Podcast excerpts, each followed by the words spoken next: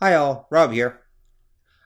Just a little spoiler. Um, Jack Ward will join us halfway through this episode, and Jack had a few mic problems, which get even worse at an oddly appropriate time, um, which make him sound like kind of what we're discussing. But he really isn't talking to us from the future. It's just microphone problems. We apologize about this, and the majority of the problems do go away after a little bit. So please don't give up on us when you hit the rough patch. Enjoy the episode.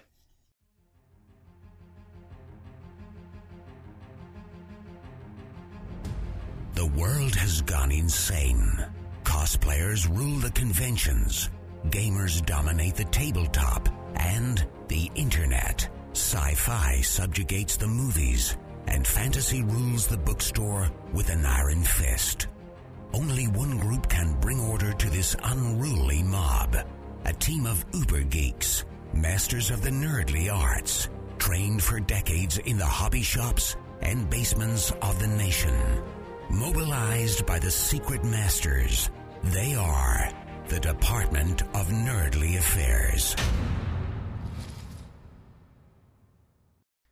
Hello, operatives, and welcome to the Department of Nerdly Affairs. I'm your host, Rob Patterson, here with my co host, Don Chisholm. I don't have a routine this week either, but perhaps I will in the future. Chur, chur, chur. Okay, then. All right, so, and tonight, as uh, Don has so hinted at, we are going to be talking about time travel, specifically time travel in popular culture. Uh, since we don't currently know any ways to actually time travel. Although, by sheer coincidence, the day we're recording this, there was an article in the BBC Online about a physicist who thinks they've got a way to time travel, which to me sounds like a great way to end up somewhere in empty space and never seen again, which which is probably the reason why we've never seen an actual time traveler. And because that's always been my problem with the whole time travel genre is that yes, you can time tra- travel back in time, but you wouldn't be in the current location. The Earth isn't in the same spot it was back then, and Hmm. you're not. And even the Earth, even if it was on the Earth, the Earth is spinning, so you're going to end up in a different spot on the planet unless you can compensate for that too. I mean, the only one I ever saw actually kind of work with that, and I'll give them points for it, was of course Doctor Who, because the Do- TARDIS is what time and relative dimensions in space, which Right. was their fancy way of saying that the TARDIS moves not through just time but also space. Uh, Unlike H.G. Wells' time machine, of course, which, uh, as far as I know, only moved through time, and that would have been a bit of a problem. Right. So, anyway, I'm sorry, I'm jumping off. I'm uh, getting a little ahead of myself here. Um, but since we're talking time travel, there's no harm in mentioning the classics right off the bat, since most people are familiar with Doctor Who and, of course, H.G. Wells' Time Machine, which, thanks Right. to it being public domain, is probably one of the most ripped off time travel stories of all time. Yeah, Pun you've- intended. You've, kind of hit on on the big issue, I think, with Right. time travel and popular popular entertainment. hmm Um, it's one of those things we don't have a real world scientific model for time travel. For a good reason, yes. Yeah, we, we it's it's even what time itself actually is is still the realm of like theoretical science. Right. But everybody acts like we do have a solid feasible model of it. Which is a bit weird, but okay, yeah. I, I'm not quite sure why we act that way. Yeah there's there's got to be a term for that that idea because there's a lot of different things that i don't think people even patrons of the nerdly arts realize aren't real things but are treated like they are. Right. uh, the uh, the best example i can think of is uh, the three rules of robotics. Right. you know robots cannot harm a human blah blah blah. That's not a real thing. Asimov made that up for a series of stories Yeah, it was a gimmick for a specific series of stories. Mm. But anybody, you always see if they have like sentient robots in something, they always reference those three laws like it's something actual, like it's an actual in real life. The people making AIs have written this up and are, are, are actually applying it. And well, they're trying to, but the problem is, is that even in Asimov's own story, the three laws didn't work. That was kind of one of the points. Right. It's like, okay, we're gonna build in these three laws that, in the story, cause robots to go a little wacky and kill humans. So why would you do that? That that doesn't quite work. it's almost like you're guaranteeing you want things to go off the rails. But of course, they will anyway. That's right. Elemental chaos theory teaches that all robots will invariably go mad and turn on their creators. Is that from Futurama? Not from The Simpsons. Right. Well, okay. There we go. I knew I heard that one before. Yeah. And this will happen in 14 days. And you see a robot kill a. Oh, sorry, forgot to carry a decimal. 14 minutes. right. It's one there of my we go. favorite. One of my favorite quotes. Yeah, there we go. And well, we can talk about you know robot death machines from the future in a minute, but um, we will get to them eventually. But yeah, I mean, there are a lot of things that I think that people, I agree with you, have taken to be the quote unquote laws of time travel. When in mm. fact there are no laws of time travel. It's just so purely theoretical. There are no laws at all. Yeah, and it's it's the it's there's a lot of stuff. We got to come up with a term for that because there are a lot of things. Like you get the same thing if you look at um We've mentioned before how extraterrestrials work. Hmm. We don't know. We've never met one. We know very little about the universe, but everybody will act like certain theories about what they would likely be like mm-hmm. are a given. Yeah. Yep. Very true.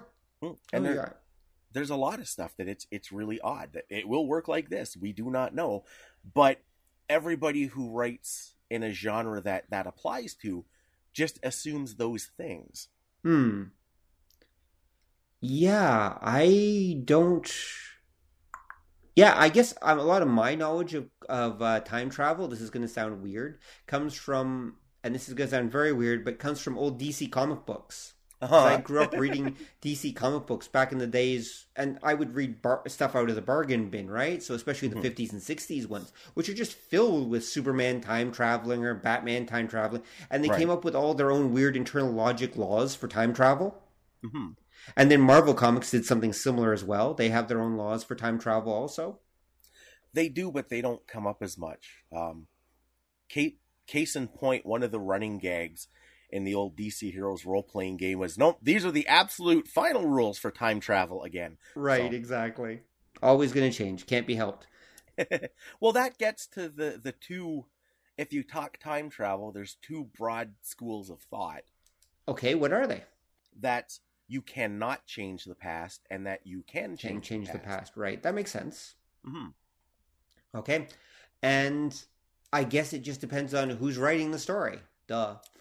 Yeah, it does, and, and there's other things you can you can you can bring in because what time travel actually is mm-hmm.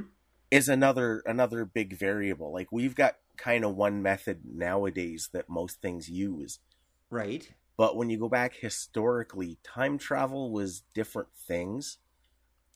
And right. it's weird. It's weird that there are different eras where those stories seem to be a little bit popular, and right. they all tend to glom onto the same kind of idea. Okay, yeah, I can see that. We can change the history or we can't change the history, but if we can't change history, doesn't that make the story kind of pointless? It kind of does because that was where you got the uh the the concept of of paradox. Hmm. That sometimes if you go back in time to change the past, you don't change the past because you've already gone back in time and changed the past. So that's part of history, so it can't not be happening. Right. Right. Yeah this is going to get weird, but okay, cool. yeah. yeah, no, no, no, I get it. And that every time you, every little thing you do is going to change things. So by the continuity you live in, you always did that thing. Yeah. Yeah. And that that's one of the ways that they, uh, that you, you see a lot of stories, especially if they're, they're like a historical drama. Hmm. That if you go back, you're not actually changing things because you had already done that. Yeah, you'd already done it. You just didn't realize it. Which leads to the another weird aspect. If you have a story where you can change the past, mm-hmm. nobody would ever know. That's true because it was always that way. Yeah, and and it's it's something like I haven't seen that one dealt with too much. Right. I think because it sort of almost amounts to it was all a dream kind of and people hate that. Yeah.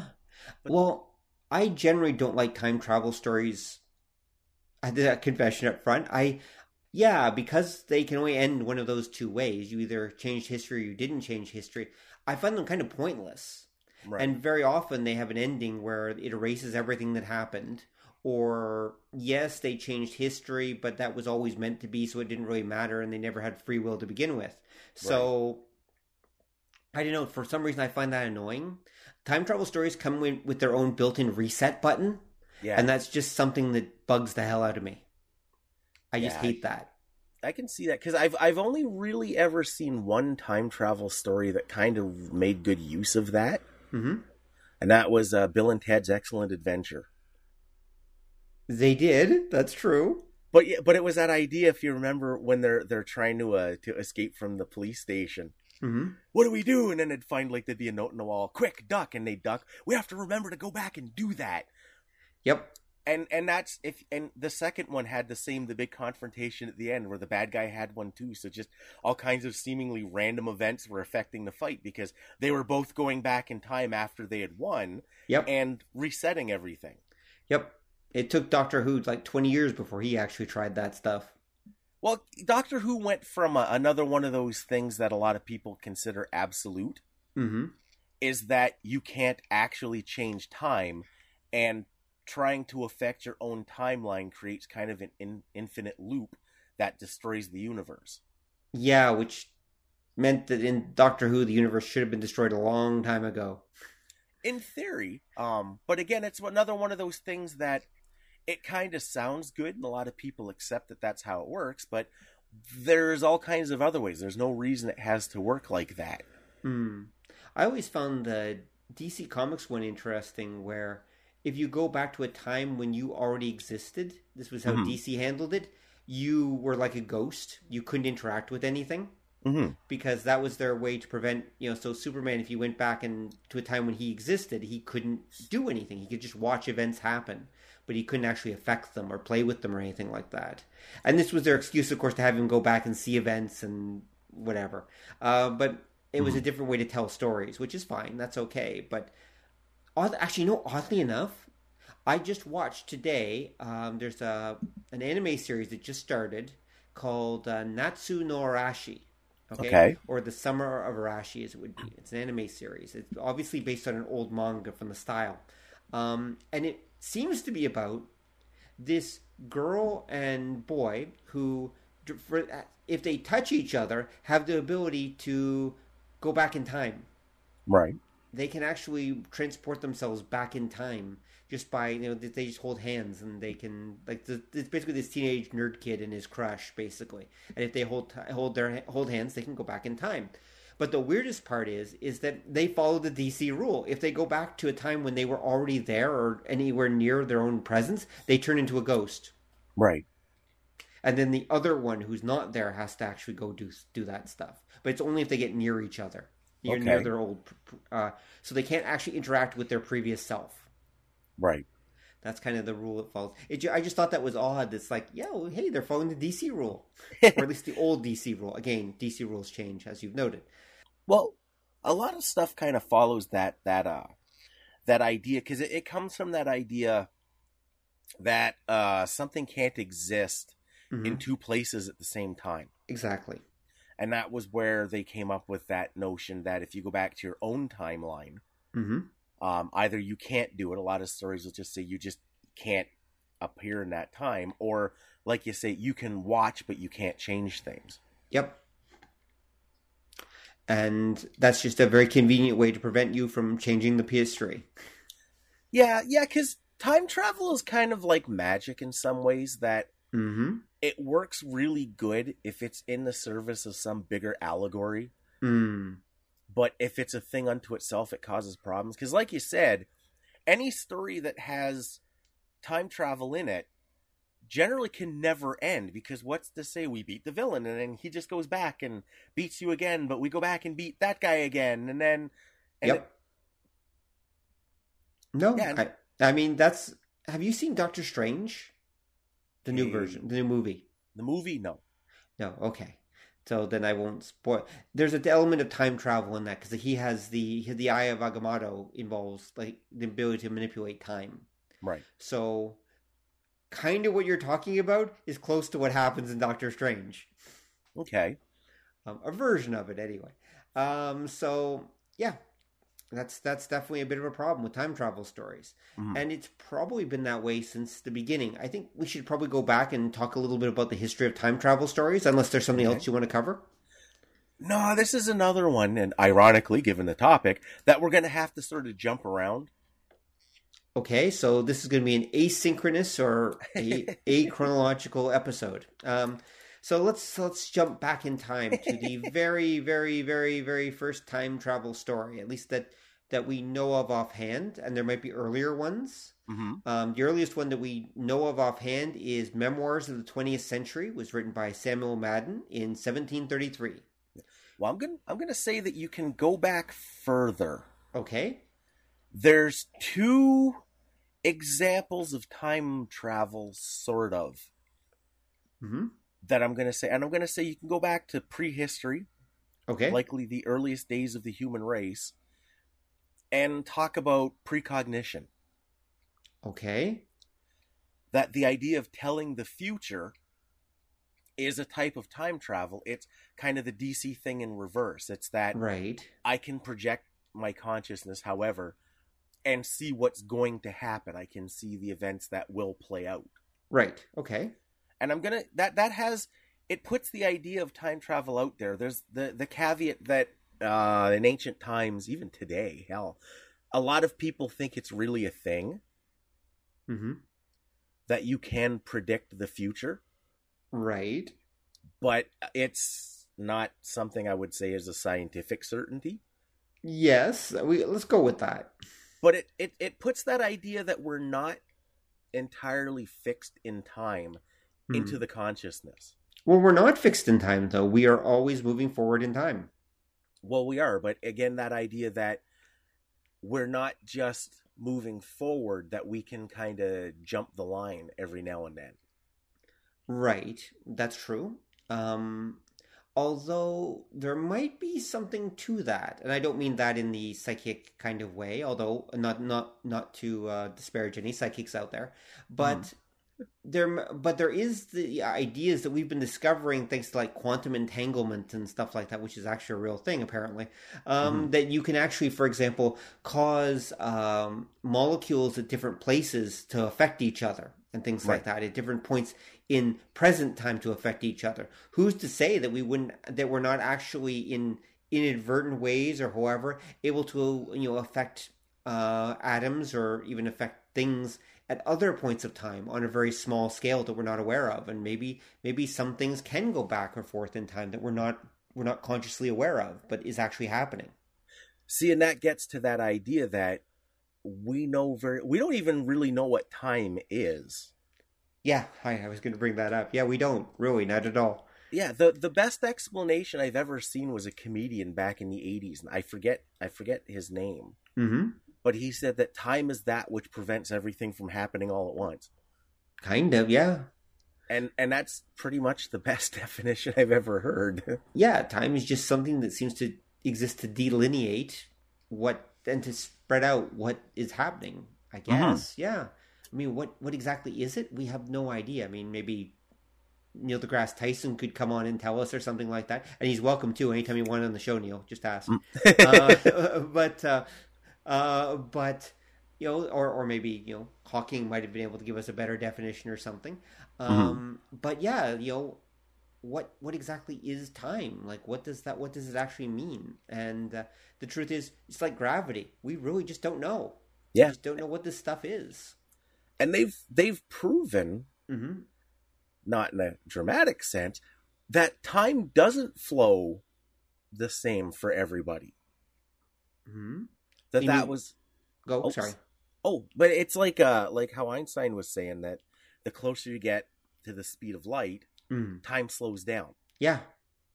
and they've shown that they did experiments with um with uh orbital orbitable orbit or, orbiting and we all stick with that with orbiting um uh spacecraft and that hmm Yes. that they've put atomic clocks on them and they've had a similar atomic clock on earth and they've discovered because an orbiting vehicle travels extremely fast yes, it does.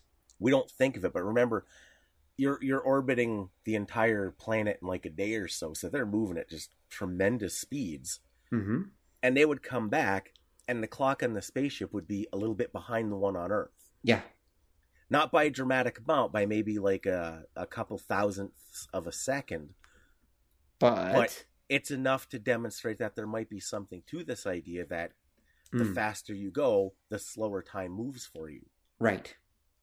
Yeah.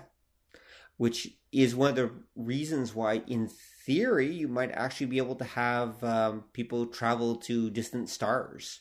And oh my God, it's Jack Ward talking to us from the future. Well, this is a surprise. All right, welcome, welcome to the show, Jack. Welcome back again.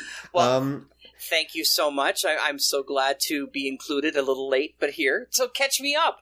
You were talking about Star Trek. Well, yes, uh, we were just talking about how um, Star Trek uses uh, the warp drive system to get around the whole issue of time travel by basically the warp bubble wraps you in this bubble of space and time that keeps you at a kind of galactic constant time. So that if you travel between planets, it's only the travel time that's involved, and both planets. Their, rel- their local times are effectively still synchronized with each other, and you can move between them Right. without it without undergoing um, time dilation effects thanks to that meanie Einstein who said that you can't travel faster than light and that uh, things get slower as you get closer to the speed of light. yeah, it's, it's Star Trek's version of of uh, the Star. Well, Star Wars had its version with hyperspace. It's just sort of like an ultra space that you cut in and Yep, out of yep, kind right, of yep, thing. Don mentioned that too. Yeah, we were just starting to hit uh, the timeline for the different stories of uh, when time travel started to appear in popular culture, because that is our topic today. And um, Don had brought up that some stories which are about precognition are actually also time travel stories, and there's some fairly old ones. That's really cool. um, Well, I'd, I'd say not just the stories, like the idea going back to our, our primitive ancestors that you can mystically per like see the future puts that idea of, of time as not a, a constant into the uh, into the, the heads of the masses. That's true. So, in that sense, the, the time travel story is, is almost as old as humankind itself because we've Mhm. always had seers. We've always had people that said they could predict the future. Yeah. In one form or another. But the actual first time travel story, in terms of someone actually physically going around, as far as we know, is Memoirs of the 20th Century by Samuel Madden in 1733. Right. Although I Mhm. would say that there's a bit, there's one sort of idea in between. Oh? and it kind of ties into it. It's where you're starting to approach closer to fiction. hmm. But if you remember, if you go back to like the the Middle Ages, even before, there was the idea of the Fey folk. Right, that's true. Oh, yeah, and they could pull you out of time. Yeah, and that's what they, they Mhm. would do. That if you if you joined in their games or if you took from their their food and drink, hmm it shifted you into their world. And there were stories of people who would go away with the Fae and party for a couple days and come back, and it'd be like a hundred years later. The Rip Van Winkle approach. Yeah. yeah. which did actually Rip Van Winkle, of course, is an actual story. Um, Rip Van Winkle itself was written in 1819 by Washington Irving. Although it's very possible that he was actually just basing that, of course, on actual Fey folk legends of the time. He was just writing it down. Yeah, there there's a catch that you get to, hmm and we were sort of talking about that how they things come in waves Right? Yeah, that's true.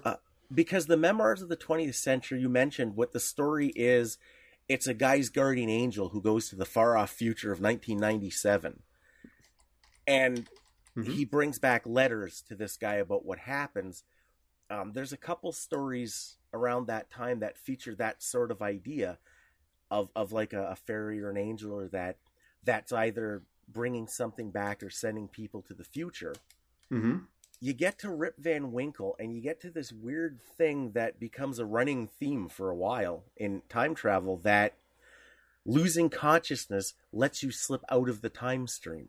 Right. Yeah, that's true. Um, and we'll see that of, uh, or time or space, of course, uh, if, if we're talking about John Carter of Mars. So, okay, that's true. Um, and the that technically would mean that the first one where people slip out of the time stream then would be um, Rip Van Winkle. Yeah, that. that. Mhm. Although technically there is one before there. Uh, Jonathan Herman Wessel in wrote NO seven seventy six oh three in Hmm. seventeen eighty one where a good fairy sends people to the year 7603. and they find themselves in a society where gender roles are reversed and only women are soldiers. Wow. Yep. That's a that's another weird running theme of the day too. That you end up in these like future worlds where like women are big and strong and men are like weak and subservient. Yep. Very Freudian. Years before Freud. Yeah, yeah, well, human consciousness, still Jungian stuff, I'm sure. Um, So, so here's a Mhm. question though, because I think Jo- I think Don brings a really interesting thing. There's I, I I know of three effective science fiction styles of ways of handling um, time travel, Mhm. but but Don brings in something which is sort of like um, suggestions of reincarnation in that. So if somebody is is if for example there's a woman, and and I forget her name, but um, she was just like this average woman who didn't write books or anything like that but then suddenly had written this book about this other life um like uh a, way way back in the past the, the stuff she could have never known kind of thing and people were quite fascinated by this this uh tale that she told of this Hmm. person's life and she wrote it basically with the skills of this other person's that was supposedly her past life, right? So, Right. so it was, it was in fact, I forget her name. I remember listening to it on Mysterious Universe and going, "That's really interesting." So it was reincarnation, really time travel. Like what, what? Like what is time travel then? If if are, are we talking about physically traveling? Are we talking about mentally traveling? Because one of the things they talk about is, you know, we may be able to see into the future, like have like some kind of visor that can show us like what the future would look like hmm. more easily than actually traveling there. Is that time travel? Well, I'd probably say that yeah, it's definitely it's it's it's a type. Right. that uh, we were talking uh, just before you got in. The modern version of what time travel is kind of comes from H.G. Wells Sure. Hmm. because we believe you have a device or an effect or a spell that lets you Right. physically transcend like the actual flow of time. Mhm. But I would definitely. Yeah, because Oh, go ahead. because I you know I was just going to say because um uh the guy you just mentioned who fell asleep he just fell asleep. Rip Van Winkle, he yeah. didn't. Rip Van Winkle, you know, he just fell asleep. Thank you, Rip Van Winkle. It's not like he specifically used a device to purposefully move himself through time into the future. Yeah. right. I mean, you can go back and say King Arthur is, you know, effectively a time traveler because he's supposed to be asleep, waiting for uh, England's greatest need. Right. Maybe Jesus is the first time traveler because he's going to return. But that's that's a that's a diff. Well, no, not, you could argue it. Well, because this- the, the thing to is, be fair, the- to be fair, Mhm. it's no more different, uh, uh, like transmutation than John Carter, hmm right? Because he creates a body. He he, you know, it's an astral projection of some sort. That you know, Right. who's to say? Well, except for the thing is that okay, for example, Jesus, he said, "I'm going to return," but that doesn't happen within the context of the story itself. A character saying someday I'll return doesn't make that a time travel story.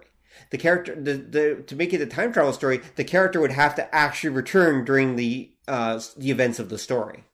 They would have to actually move around within the events of the story, or Absolutely. Yeah. or be able to, I guess, maybe if we want to open to Don's definition, see events that occur at another point in time or whatever uh, during that story.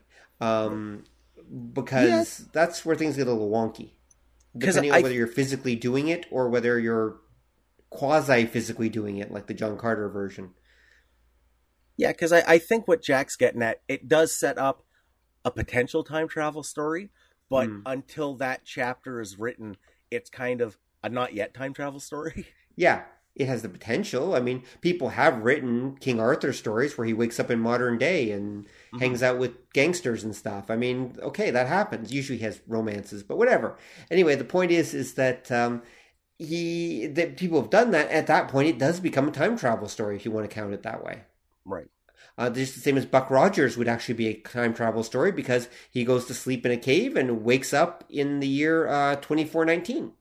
hmm That's that's one of the versions. Of course, the the 1970s version had a whole different thing. Yeah, he- the last of America's deep space probes that went in, and he gets That's he gets frozen in space and then comes back again. That's right. They Yeah. actually he doesn't even does he really come back, or did they just find his ship wandering around in the galaxy and they happen to bring it back?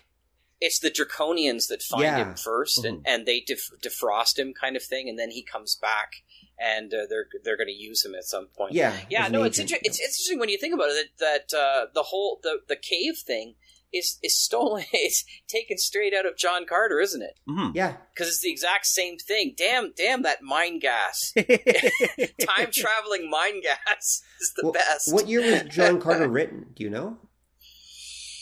26 um, six. 1926?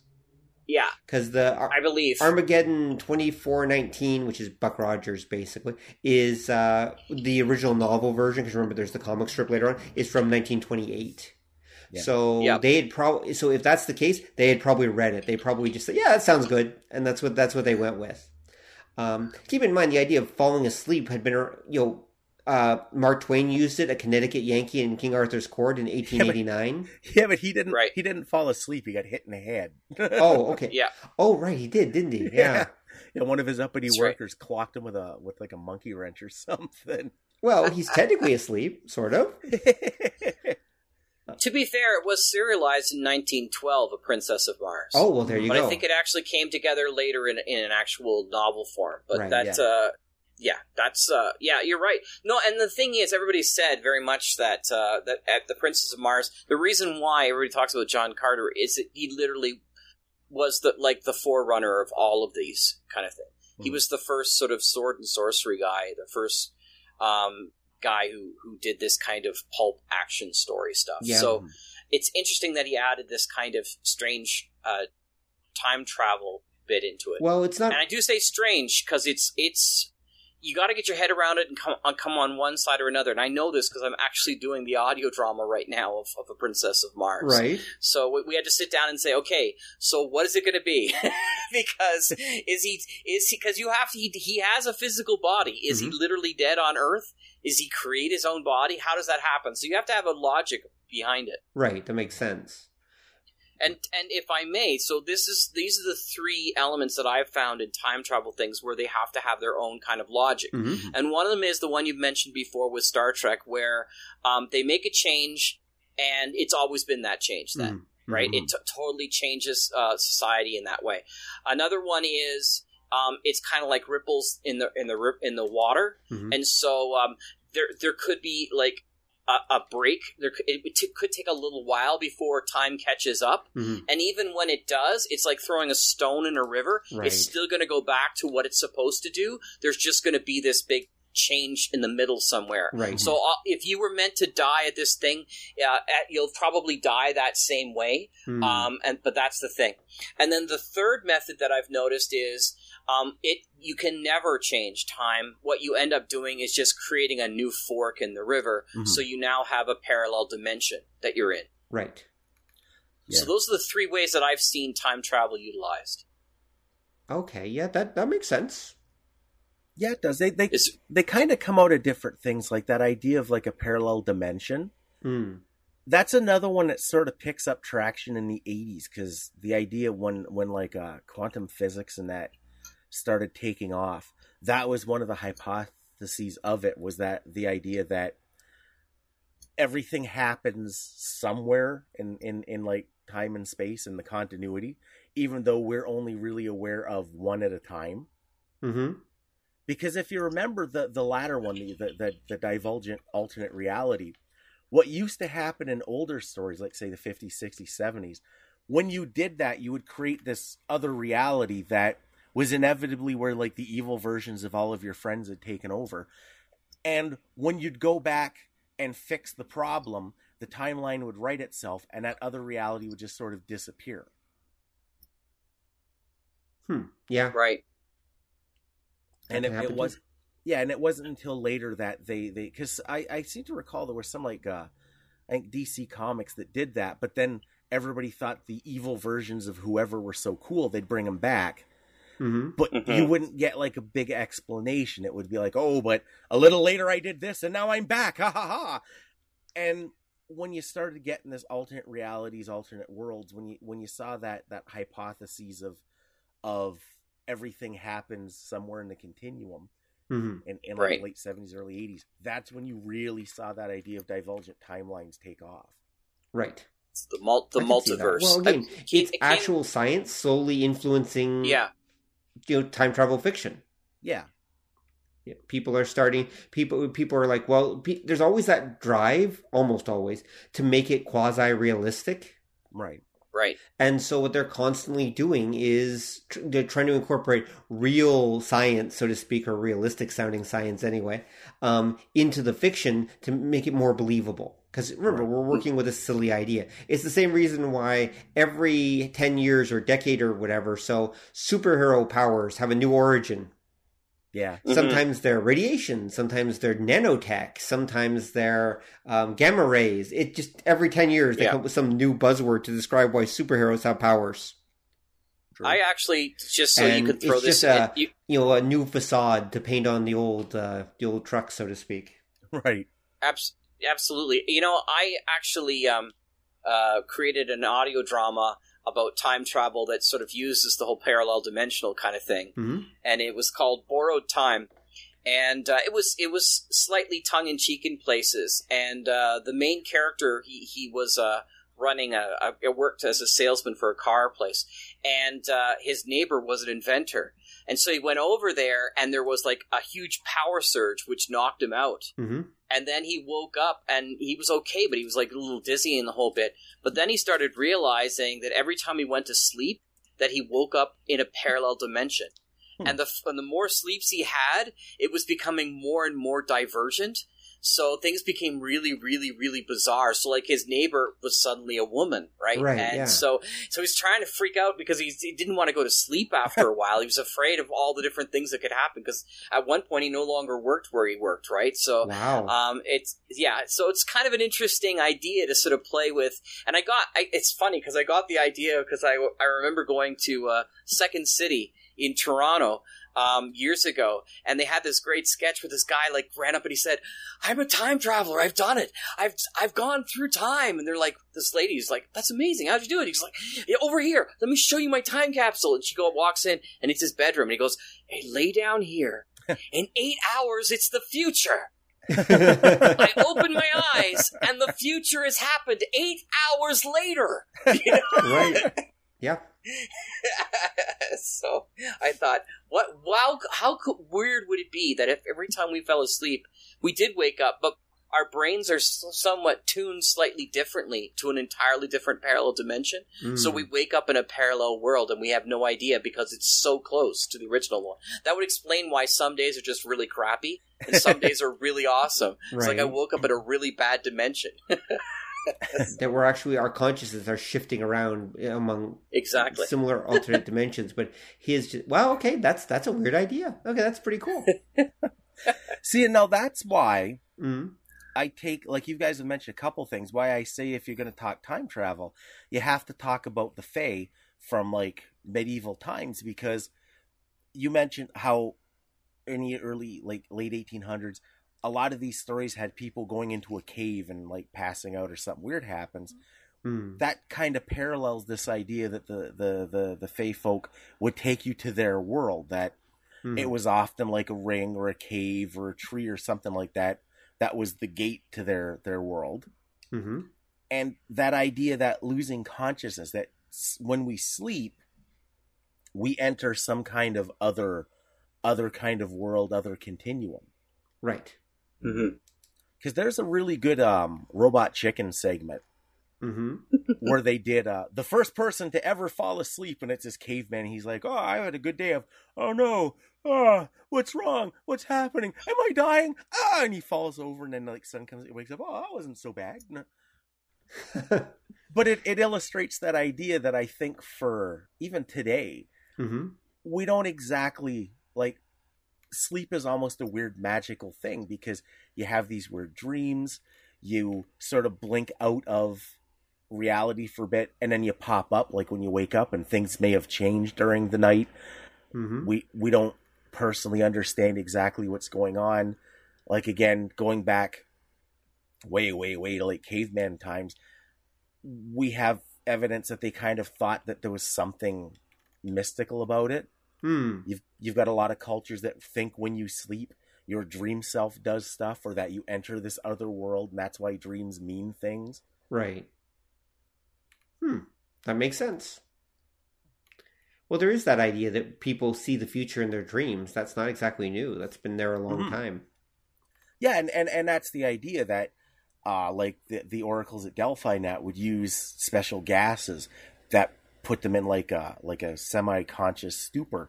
Yep. And it's that it's that idea that we have to take ourselves out of normal perception and normal the normal continuum, but when we do so, all of the universe opens up to us. Right. Yeah, because we transcend time and space. Yeah. It's like the the the pro- prognostications of of uh, Mother Shipton and Nostradamus and stuff like that as well for those things. Yeah, Mm. interesting. All right, so let's um, get away from Fey folk for a little bit and start moving forward through time. See what I did there? Um, and um, yeah, exactly. So we've mostly been covering the the early stuff from the turn of the century. H.G. Wells' The Time Machine kind of set the popular standard in 1895 by by Yeah. it being the first major one where someone actually um actually well okay that's technically not true H.G. Wells actually did write a book uh let's see a year he wrote a book called The Chronic Argonauts which is about an inventor taking a time machine through time through, taking his assistant on a little trip so he actually wrote the first ti- inventor time machine story 7 years before he wrote the one that we all know Mhm. he Right. kind of la- he lapped himself, so to speak. so there we go. Uh, so yeah, he he borrowed from himself or something. I don't know. Anyway, actually, this is one one of the more interesting ones on the list. Uh, there's a list. I'll I'll put it in the show notes of time travel works. Um, in 1904, there was one called "The Defense at Duffer's Drift" by Ernest Swinton, and this is really interesting. It's actually a military tactics manual filmed as a series of six dreams by Lieutenant Backsight Forethought about the defense of a river crossing in the Boer War. His tactics in the early dreams are disastrous, but Backshi- Back, Backsight Forethought learns something each time until the final defense is successful, which is actually the story basically of the movie that just came out a year or so back with Tom Cruise and Emily Blunt, which is called um, oh my god, I, Edge of Tomorrow. Edge of Tomorrow. Yeah. Yeah. that's it. Edge of Tomorrow. I love that movie, by the Yeah. way. It's one of my favorite movies of the year. Yeah. yeah. Which is actually based on a Japanese novel called All You Need Is Kill. But they thought Edge of Yeah. Tomorrow sounded cooler, so or more generic, whatever. sure. Um, All You Need Is Kill is pretty cool. Uh, but um, same, it's it's same story. Um, the key point is is that that idea that of the character living the same life over and over again through time until they finally get it right. Mhm. Sure. So I thought that was That's. Groundhog's Day too, Yep, right? Groundhog's Day there as well. Yeah. and and and Daylight, which I actually really enjoyed, and and uh, but it was it was Hmm. one of those things that was really a short show that could only last as one season Mhm. Why? because it was the same kind of thing as Groundhog Day. Did you not know Daylight? no, I didn't watch Daylight. No. Oh, well, it was very cool. It was kind of like if you put Twenty Four together with Groundhog's Day. hmm So the main character is a cop. He wakes up beside his loving wife or girlfriend. I forget which what it is, and uh, then he is arrested um, for some sort of drug thing. And he's like, "What? What's going on?" And he gets thrown into prison. hmm Then he kind of gets released, and he lives through this horrendous day. And she gets killed. She gets murdered. Right. And then when he wakes up again, it happens all over again, and he's got to figure out what happened Right. Yeah. and why. And so every episode is, what if he did this? Right. Yeah. What if he did that? And it Mm. runs down all the options because, and the thing is, at one point he gets shot, hmm and and he wakes up and he's still shot. Oh. So there is consequences. It's not like you can throw yourself in front of a train and wake up and you're immortal. No, no, no. He could die and be dead at this point. So it was very weird. Like he woke Huh. up and he's like his his girlfriend is like freaking out because there's blood all over the bed because he's bleeding to death. Hmm. And so one one episode he's just like we're going in the car and we're leaving right now. and then he tries to avoid everything and still it doesn't work. Right. And so there is an answer. They do they they finish it off to be able to have an answer. I forget what it is, and I wouldn't spoil you anyway. But it's it's it was a fun kind of show because it had that sort of twenty four edge to it.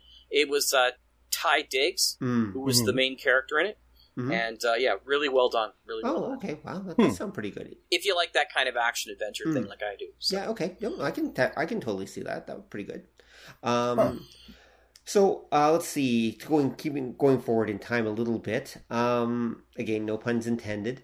Um, the next story that I'd say there's there were a number of time travel stories. Um, they were sprinkled through history, um, Mhm. but the next one that I would say is most famous is actually 1952's "The Sound of Thunder" by Ray Bradbury Mm. right. because of course that's the one about the guy who goes back and hunts a dinosaur and by doing that it causes the whole butterfly effect Mhm. where- That's right. when he comes back to the which present they name as a movie later on. yes too. yeah exactly which So- i think is does, does it come from that does it actually come from that yes, story it absolutely does come from that story, the butterfly effect. Yeah. okay and so that's 1952 and i think that's considered again another seminal moment in time travel stories because it introduced that whole idea of changing reality and multiple realities and that whole that whole thing right there Yeah. um Huh. I I think the last two you mentioned mhm, are important because the defensive Duffer's Drift, I think, is the first time mhm. um, a time traveler can actually affect their own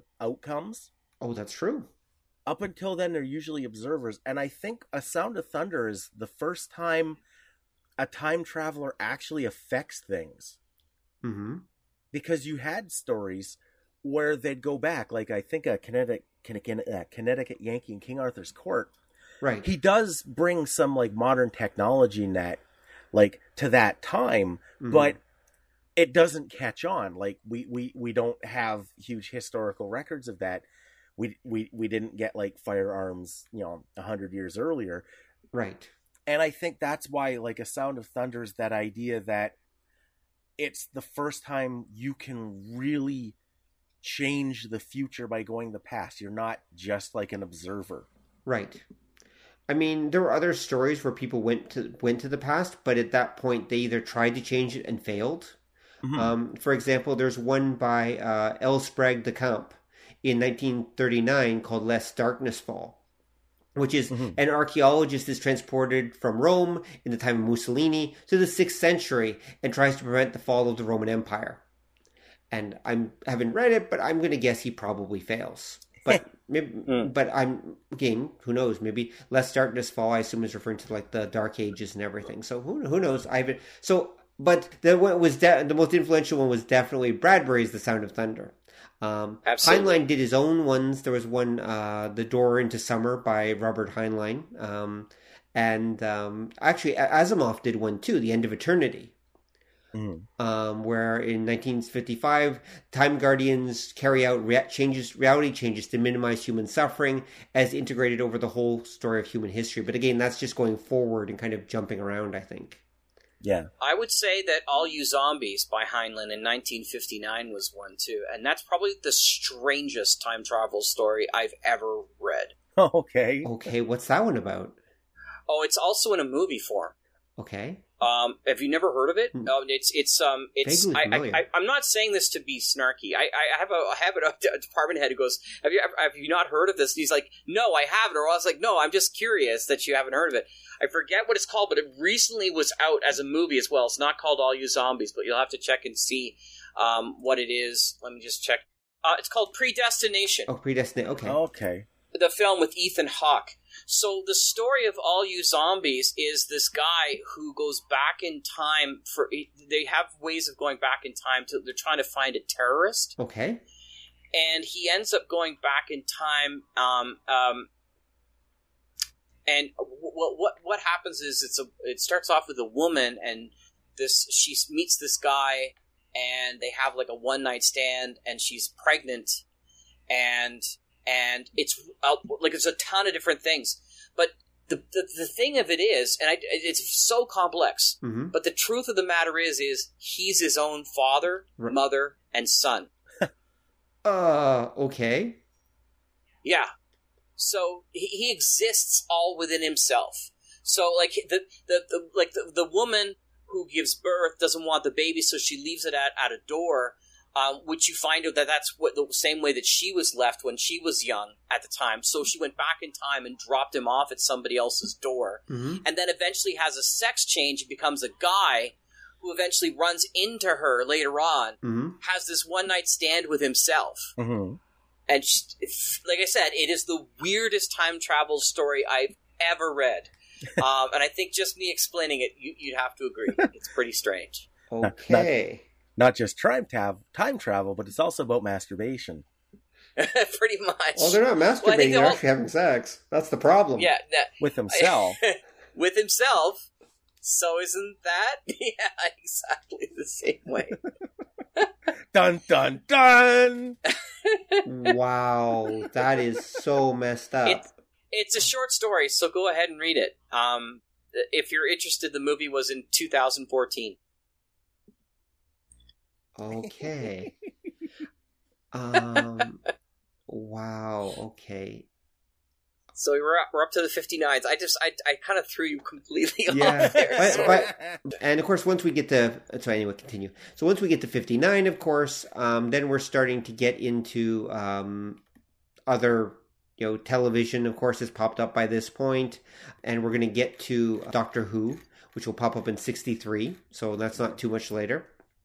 Mhm. Although it was not the first time travel TV show. The first one was in 1951. It was Captain Z-Ro. Captain Z R0. Captain scientist Captain Z-Ro works with his, his remote laboratory, safeguards mankind in history from impending harm. He has a time machine, the ZX99, both to view history and send someone back in time when the past has been altered. Wow. Um, and of course, in 1959, we had uh, Mr. Peabody and his boy Sherman uh, on the Mhm. Rocky and Bullwinkle show that also appeared. And so, actually, in terms of television, the Doctor Who was actually the third time travel series. Hmm. At least the third one that's generally listed anyway. Um, there might have been another one in there or some other time travel thing that happened, but that's the you know that's the third one that's listed. When did when did the cartoon mouse Max show up? Who was basically a Canadian? Remember that one? No, But When we were when we were young, they Mhm. had a whole bunch of uh, cartoons, and there was a time tra- traveling mouse by the name of Max that would take you back and give, give you basically history lessons, kind of thing. Um, I don't 'cause remember I don't, that. I don't know if he was time traveling or if he just never died, and he was like throughout all those different times. Um, Okay, and uh, you don't remember that? no, not at all. No, it's, I don't know if you remember that they um, was it the, the the claymation Pinocchio and the continuing Wizard of Oz hmm cartoon series, Right. and on Saturday mornings they used to have them, and then they would have Max kind of thing. Yeah. Um, yeah, Okay, I have to admit I do not know that one at all. Um, now, are you sure it was Canadian? I'm assuming it was just uh, because it was really bad uh, animation. Oh, Uh, ow, ow, ow, ow. Okay, well, no, I.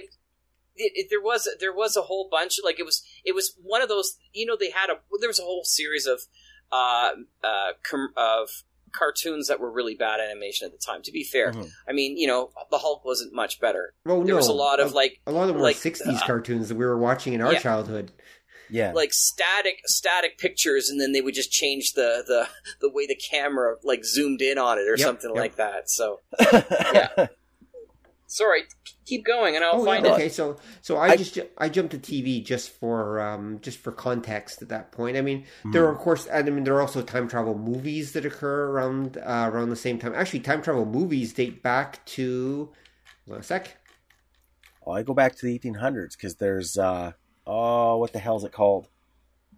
The Ghost of I can't remember. Oh, the Ghost of Hollow Mountain. No, not the Ghost of Hollow Mountain. It's uh the Ghost of Slumber Mountain. The Ghost of Slumber Mountain. Yes, there it is. 1918, Where the Yeah. guy falls asleep and he wakes up and this weird little wizard guy has a uh, magnifying uh, telescope that lets him see Yes. the past and they see dinosaurs and then they get chased by dinosaurs. Right.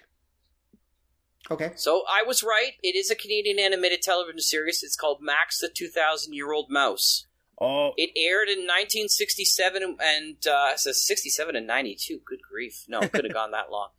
And it was very popular in several parts of the world, notably the United States, where it was syndicated on PBS stations for a long time. So, but it was a Canadian show. It has 104 episodes for crying out loud. Oh my God. I So I sent you a link. So I think Okay. I remember it, but it got overshadowed by um there was another series that yes, was a Once Upon a Time Man was the one that that as a kid kind of overshadowed the rest of them. Yes, Right. that, that was the French one, the French Japanese one. That was basically the history of humanity. Yeah. And then the opening sequence, the very last scene of the opening sequence is all these guys rushing to a rocket ship to escape the Earth before it explodes, and it takes off, and you actually see all the little guys on the uh, launch pad who didn't make it get turned to hamburger. Yep. Yep. Yep. Good Canadian By the way- television. well, be, uh, on top of that, let's not forget the wonderful stories of Professor Kitzel. I Do you remember that? don't know that. That one. was another. That was another animated series that sort of was in the same, almost exactly the same as Max, where uh, Professor Kitzel would go through time and teach you about history and stuff Right. like that. He, Mhm. So, um, yeah, I think there were probably a lot of um, educational shows that used time Yes. travel as Yeah. the uh, shtick. Hell, that was Doctor Who, right? When Doc- Doctor Who was originally It started to be, off that way. Yeah, it was an educational series. That's why all his Yeah. early adventures are all just him traveling to other p- points in human history and learning about you know the Romans or the the uh, the Vikings or other groups like that. It Well, takes that- a while before he meets aliens and such. Well, ac- actually, it doesn't. Um, okay, You're right. the The way that they sold it to the BBC was it'll be educational, and then the second series was Doctor Who and the Daleks. They're like, "Fuck educational. We need more cyborg death machines." But that's why, if you look at the original Doctor, even the second one, a Right. lot of the episodes are historical, right? Yes. and that was because it was supposed to be educational, but they thought, "Eh, nobody's paying attention anyway." So Oh, you're right. Yep, yep. Da- the Daleks was the second, um, not series, but the second serial that they did was was the Daleks. Yep, that's true. And then, and um, number the fourth was Marco Polo. Then we then the sixth was the Aztecs. yeah, And they then- did uh, the Reign of Terror is like the Reign of Terror was was the last serial that they did in the first season. So yeah, there we go. I mean, Mhm. but in between, of course, we have the Daleks, the Edge of Destruction, the Keys of Marinus, which is obviously some, which includes things like the Sea of Death and the Velvet Web and the jung- Screaming Jungle. So okay, which uh, sounds like that's more of an adventure one, and the Sensorites, which again are Mhm. some science fiction one. So he was definitely jumping around there, and it looks Yeah. look. And then second second season had the Romans, um, and the Crusade, um, the I guess the chase probably wouldn't be. Yeah, it looks No, like that you- was with the Daleks. that was with the dogs. So you can see where slowly the amount of historical content kind of slowly goes down as the as the show goes on, back and forth, kind of. Yeah. Yeah. right. Well, it's expensive to do really effective historical pieces, which is why Voyagers, with a capital exclamation mark, ended up, like we said before, you know, m- spending most of their time in the seventies and the eighties, Yeah. Because you yeah, you can do you can do much better nowadays. Yes. But back in the day, like nowadays, you know, Outlander, and they've got all those other shows that they're doing, and they have the budgets and they have the special effects to be able to play with stuff like that. But Yeah. back in the even even in the eighties, it's just good. Timeless is the one I was thinking of the last time that is out now, which is uh, sort of like like Voyager, isn't it? Uh, I'm I not could be- sure. I know there is one. I don't remember because I Yep. saw like the ads for it, and I'm like, it's this weird kind of pseudo steampunk looking time traveler thing, and that's what I thought. That looks like Voyagers.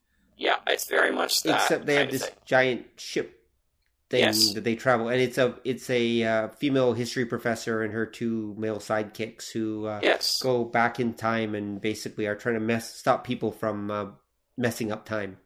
Mhm. Abigail Spencer is, Yep. I think, the actress in that. So Yep. yes, Yep. or no, that's the history professor. That's her name. Yep. Okay, cool. Yep.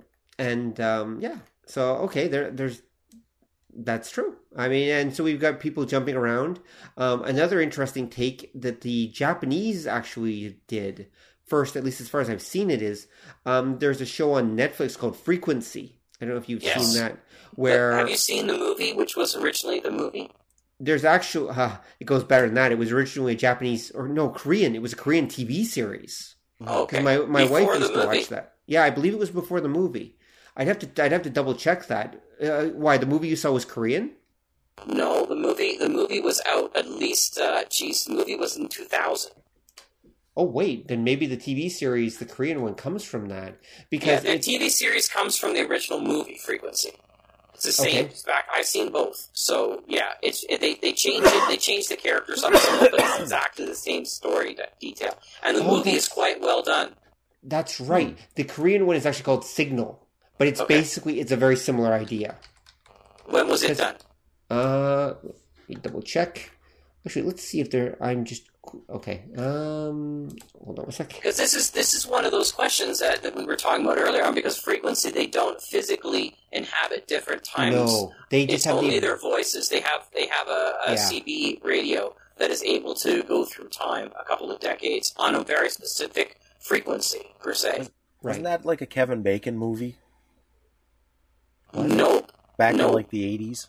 no, no, uh, no. I know what you're talking about, though. There's a, there is a Kevin Bacon movie that has something similar. It's like Hollow Man or something like that, isn't it? No, I that's forget. that's the Invisible Man. It's White Noise, White Noise. Okay, yeah, that's it. Yeah, where he can like talk to people using the uh, static of the radio or something. right. There's a solar flare that happens in frequency, and it throws things off. So what ends up happening is the guy ends up talking to his father 20 years in the past, oh, who's played okay. by Dennis Quaid, and his father dies in uh, in uh, a terrible um, fire. His father's a firefighter, so he convinces his father not to go out and do that. But then, of course, there's the butterfly effect, and his mother gets ending up getting killed by a serial killer. So he has to try to talk his father through trying to stop the serial killer before his, before that he meets up with his mother, and Right. so things get more and more tense because you find that the serial killer is still at large during his time, and now that he's sort of uncovering all this kind of stuff, then he's being attacked at his time as much as his mother's being attacked in the past. right. So it's kind of interesting. Yeah. Huh. Uh, the Korean one is called Signal. It's from 2016. Yeah. And the, the synopsis is a mysterious walkie talkie allows a detective in the year 2000 to communicate with a cold case profiler from 2015. Gotcha. Um, and then the two of them are not only working to solve crimes, but prevent them from ever taking place. However, a long-standing murder case is closer to home than either realizes. So it's basically the same kind of idea. Um, Yeah. You you got two characters at the same time, or sorry, two characters at different times solving solving connected crimes basically at uh, those two points. so And it looks so like popular- frequency came first. Yeah, the movie Frequency came, came first. first, yeah. There you go. And then the Japanese even remade that. That was a Korean one, and the Japanese in just this year remade it as well gotcha. uh, because it was so popular and people I loved it. My wife watched the TV series, yeah, Signal, and she yeah she was really impressed. It was super popular. It was supposed to be really well done too.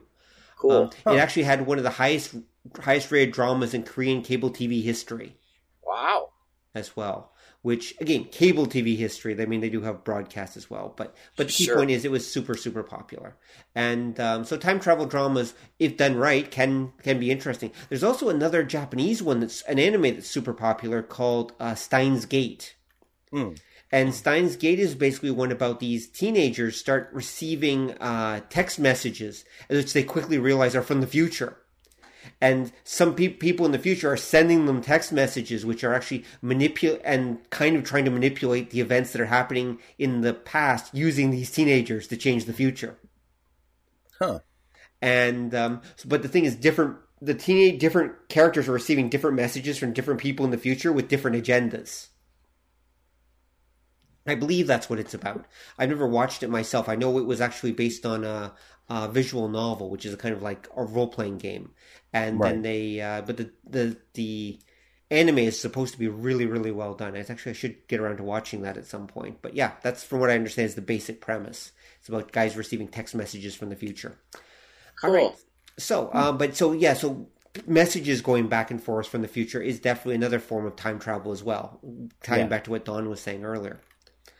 Um, okay, so all right, so actually, here's another thought. Why don't what we do is why don't we talk about our individual favorite time travel series because there's so many Can- in history. You're right. And can we talk? Can we talk about? And I can start off with one of my um, one of my recent favorites, but Okay. it's a diff- It's a different one as well because we talked Mhm. about various different ways. Lately, there's been a lot more of the person. It's not a device, but it's a person who has the ability themselves. So things Okay. like the time traveler's wife was very popular about that. Right. And one of my favorite movies, and they tend to be dramas, which is really interesting because they focus on the drama of what would your life be like if that was your ability. and Right. it's Yeah. not a good thing, right? Hmm. Necessarily. Right. So one of my favorites, and my father watched it, and he mentioned it to me as well, without me mentioning it to him, was About Time. Hmm Have you seen that? Uh, the movie or the The movie. Okay. It was in 2013. It Mhm. starred Rachel McAdams. Um, It's the main character, uh, and I forget the main character's, uh, the actor's name. I'll find it in a second. He's been in a number of things recently. Um, Bill Nighy's in it as well. Um, Domhnall Gleeson. Um, and so Domhnall Yes. Gleeson, you'll recognize him in the Star Wars uh, uh, movies recently as well. Uh, so he's been in a number of different things. So at 21, he discovers that he can travel in time and change what happens in his life. And Right. so he tries to make he tries to make the world a better place by getting a girlfriend. He just tries basic things for little things. It's not as easy as what he wants. And then he starts to realize that his father, he's gotten this from his father. His father has the same ability as well. And his father's just a regular guy because he found out that the more you messed with time to do things that just to, to try to try to make yourself wealthy, to try to make you, it just worked out really badly and people died, right? Hmm. and there's a really interesting twist in it that's not taking too much away from it but um, he- finds that it can he can only go back if he goes back in time like he, he, his his wife Rachel McAdams Mhm. is pregnant if he goes back in time then when he goes back to the future his child is different Okay. Mhm. so he can't go back in time once he's had once he's had a child um, he can't go before that child's birth or he, that's like a tent post of time or else he endangers that life of that child because there's 2 billion sperm or whatever and it's Right. another one that makes that makes the child so i think he comes back and he had a girl at one point and now he has a boy and he's like what Mhm. the hell happened so there are, it's really fascinating and it, like i said a really nice drama if you're in the in the in the mood at some point to sit down and watch it with connie i think she'd like it Huh. Okay. That would be my Hmm. wife. that was Um, that was on yeah. netflix too i don't know if it's still there Okay. Okay. That sounds pretty cool. How about you, Don? What's one of your favorite time travel stories? I don't know. Like I'm. Um, you mentioned Doctor Who, and that's kind of a, a big one for me.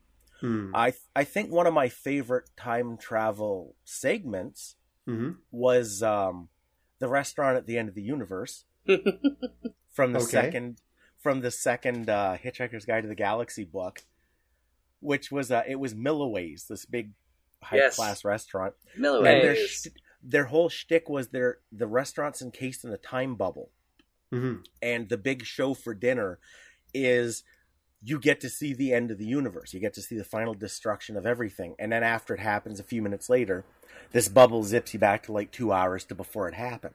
Right. Yeah.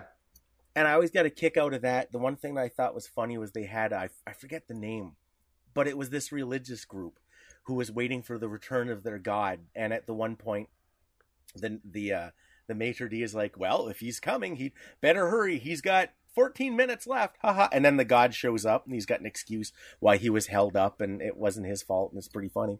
Right. That's pretty good. Okay. um, for me, I'm going to take uh, one of mine is, of course, Back to the Future. Um, Mhm. I, I've always loved that movie, um, especially the first one. I mean, taken as a set, all three they do work pretty well together. Especially the would be the first and second one, especially because the first and second one are almost perfectly in sync with each other. Uh, Right.